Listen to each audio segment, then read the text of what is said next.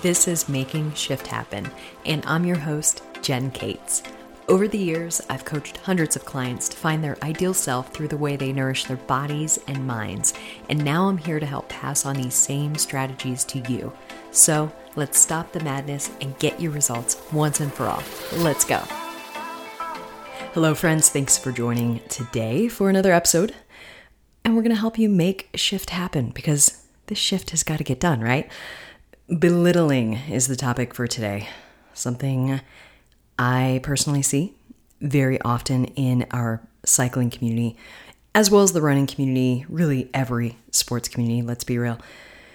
Belittling means to put down or to make another person feel as though they aren't important or didn't do something noteworthy. Ouch. Doesn't doesn't sit too well when you hear the definition, right? Your effort is your effort alone. And I think that's something that we need to keep in mind when we're thinking about all of our sports endeavors.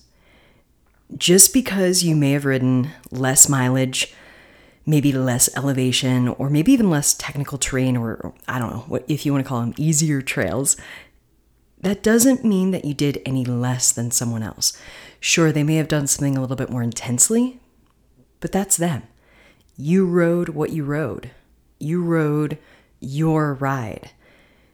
Your ride, and something that I think is incredibly important to keep in mind going forward when you approach your rides, approach your workouts, approach everything that you do in life.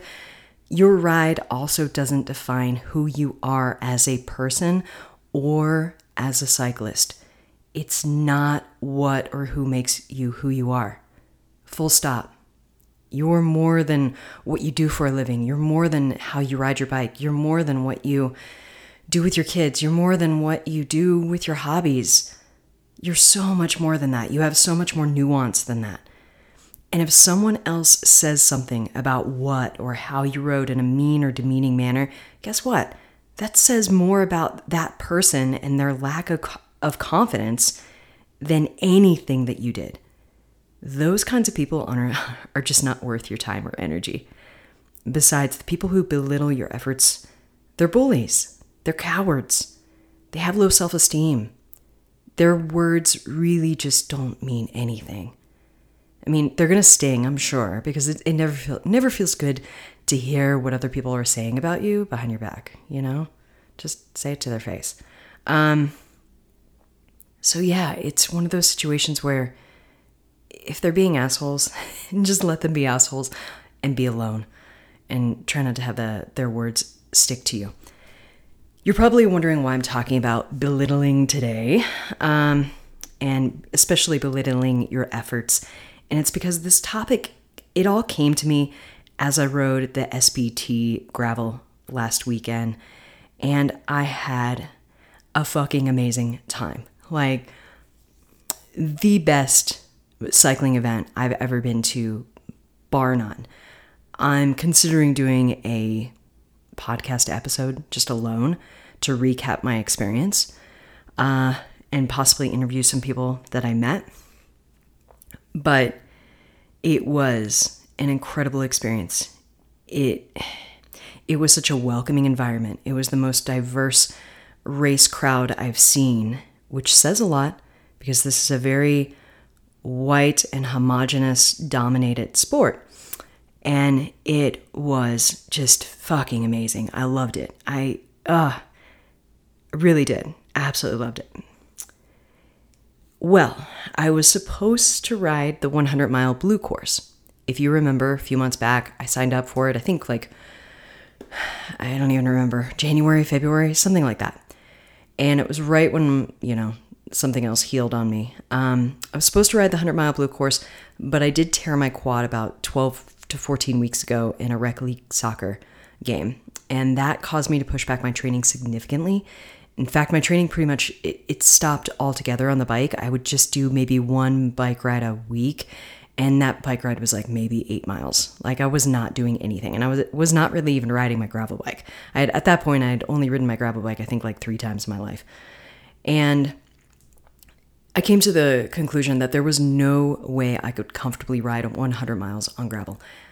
I mean, hell, the SBT gravel, uh, that was the, that was really only my, I think, fourth gravel ride ever. and which is disappointing for me because I did have a wound on my butt for about six months in late 2021, right after I got the damn bike. And I was so bummed because literally I had gotten this bike. so exciting. I finally finally did it and finally I had a bike that fit me that was in stock. And then all of a sudden, you know, I, I got this wound, which again, I've said it a couple times in previous episodes that I'm going to just do an, an episode alone on like what the hell to do and maybe even have a doctor on here. But it's just one of those situations where literally shit happened, or at that point, you know, I guess shit wasn't happening for me. But it was just a pain in the ass, literally. I just, oh God, it was so, guys, guys, it was Friends, it was just so painful. I couldn't, like, sitting on my bike hurt. I remember last year I was coaching in Sedona for Vida MTB series, and this was shortly after uh, my wound started, and that whole clinic just hurt. It, like it hurt. I had to I had to channel something. I went someplace mentally that I don't think I've ever gone mentally especially when we had to do the group ride because it was great. I had an assistant coach. She was able to demo a lot of the stuff. So I didn't necessarily have to sit a whole lot on my saddle, but oh my God, when it came time to sit, whew, yeah, it hurt. Let's just say it hurt. Um, so needless to say, I did not have the base miles that I would would have wanted to have. And you know, and then plus recently I did let uh, a friend of mine borrow my road bike because she, believe it or not, I'm five foot two. She's actually an inch shorter than my ass. She's five foot one. She was having a hell of a time finding a bike. She mentioned she was doing the RAGBRAI in Iowa, right across Iowa. And I was like, oh, hell yeah. Like, dude, let me teach you how to road bike and clip in and clip out. And you're more than happy to borrow my road bike. Because I was like, yeah, I'm going to ride more outside now because the weather's great. Um, but then, of course, we had a proper monsoon season. I mean, it was just like one thing after the other. And honestly, I just had to kind of throw up my hands and just be like, look, I'm just doing what life is throwing at me right now. And definitely not one to kind of like find excuses or make reasons, but there definitely were some reasons and obstacles that came in my way. so, a lot of stuff derailed the mileage that I was planning to get over the fall and winter and then into the spring to help me train for a steamboat. But um, even though I know that mentally I could have gotten through the steamboat gravel ride for 100 miles, would that have been a smart idea? Probably not. Especially since the weekend before that I was in Steamboat again and I did a 26 mile mountain bike race. And honestly, I don't think I've ever ridden my mountain bike for 26 miles now that I think about it. I mean, I'm sure I know I could, but I mean, especially on my quad and stuff, but my quad just is not used to climbing that much yet especially straight up a mountain, and I've never been on those trails. So the climbing was just a little bit steeper than my quad could handle at that point in my recovery. Um, so I didn't want to definitely, I did, I definitely didn't want to go into Steamboat just feeling like shit. So I opted to to do the 37 mile route, but I found myself wanting to say things like, "I just rode the 37 mile route." Shrug, right? No, man, like I owned it and I had a fucking blast. A route is a route, it's not just 37 miles. So, all of this to say, stop belittling your efforts just because someone else went farther or further, uh, or if they went higher or harder than you did. Awesome don't, don't compare your chapter 1 to someone else's chapter 20 and i feel like i'm starting back at chapter 1 maybe chapter 5 okay? Uh, just because you know I'm, I'm having to restart my training and things like that. Also another point to keep in mind is that you don't know what their goals are compared to yours. They could have completely different goals than what you have. So this probably leaves you to ask well jen what the hell do i do when your effort may not have matched what you wanted to do that day. I'll give you some tips. First thing, recognize and acknowledge your efforts. Seriously, even if you didn't perform better than you expected, you still showed up, which is half the battle for most people. So please be self compassionate and acknowledge your efforts for the day. You showed up. High five the hell out of yourself. Second thing to consider and ask Did you have fun? Even if it's type 2 fun, like, did you have fun? That's what matters. And I think sometimes we get so blinded by our training that we forget that it's incredibly important to have some have some damn fun on the bike because the more you stop having fun, the more you're you're you're going to be less likely to show up for your training and you're going to be less likely to do the thing and you, then you're just going to be like making excuses to ride, not to ride, blah blah blah. And then you're just going to be a butt to be around. So no one wants to be a butt. Another thing to consider to have fun um, when you ask yourself if you had fun, program in some soul miles every week. And this is something I program for 100% of my one-on-one private clients when I'm doing their fitness and, and you know strength training programming. Soul miles, they're so important. I don't care if it's a 15 mile run with your ex. I don't care if, you know, that you're friends with, obviously.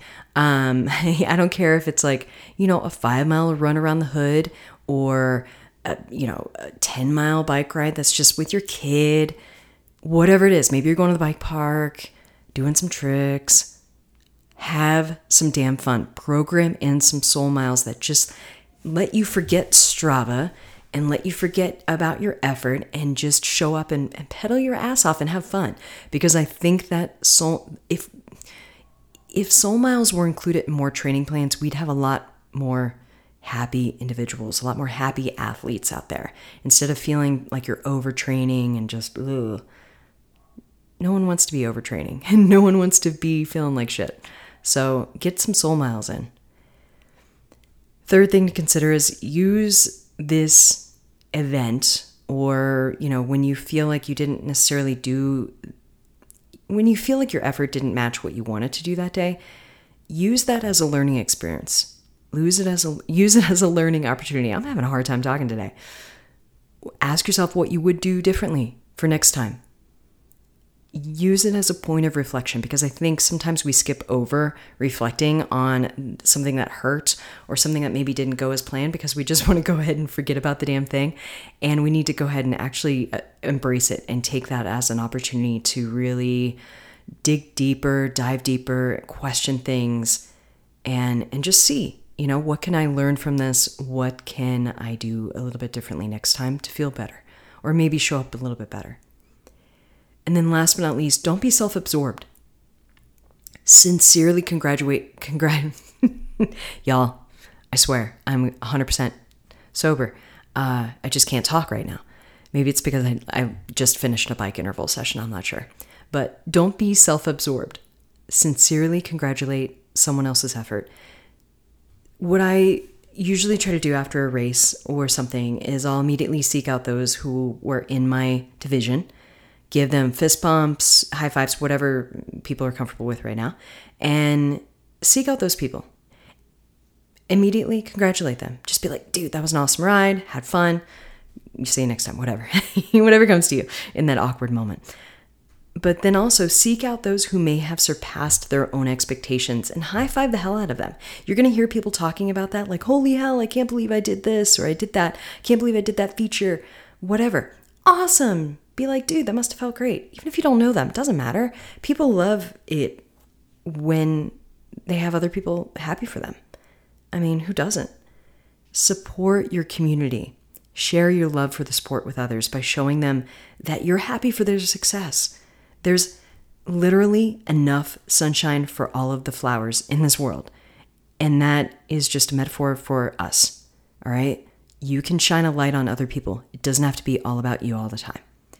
And I know sometimes it does feel like the world does revolve around you, and I'm not saying that in a like tongue-in-cheek kind of way, but sometimes I think we do forget that there are other storylines in this on this planet that don't don't involve us, and that's okay you know, there's an Islamic saying the only thing we gain by putting others down is an extra enemy. And it's true. And I'm going to say that again because it, it, kind of it hit it hit me when I was writing this uh, little little like points that I write, my little notes for the podcast episodes so I don't go down a tangent hole, which I go down tangent holes anyways. Again, the only thing we gain by putting others down is an extra enemy. you're not doing anyone favors. So recognize the efforts of others and applaud them. Lift them up. It feels really good. Just do it. The bonus out of all of that is it'll make you feel good when you make someone else feel good. You know, it's just a bonus. Don't and don't like congratulate someone just to make yourself, you know, to make yourself feel good. Uh, genuinely do it out of the love that you have for that individual. All right. All right. We're at 15 minutes this week, short and sweet, like me. Um, I hope you have a beautiful day, friend. If you have any questions about this episode, please let me know. But again, four things you can do uh, recognize and acknowledge your efforts for that day. Even if you didn't perform better than you expected, you still showed up. High five yourself. Ask if you had fun. Get some soul miles in every week.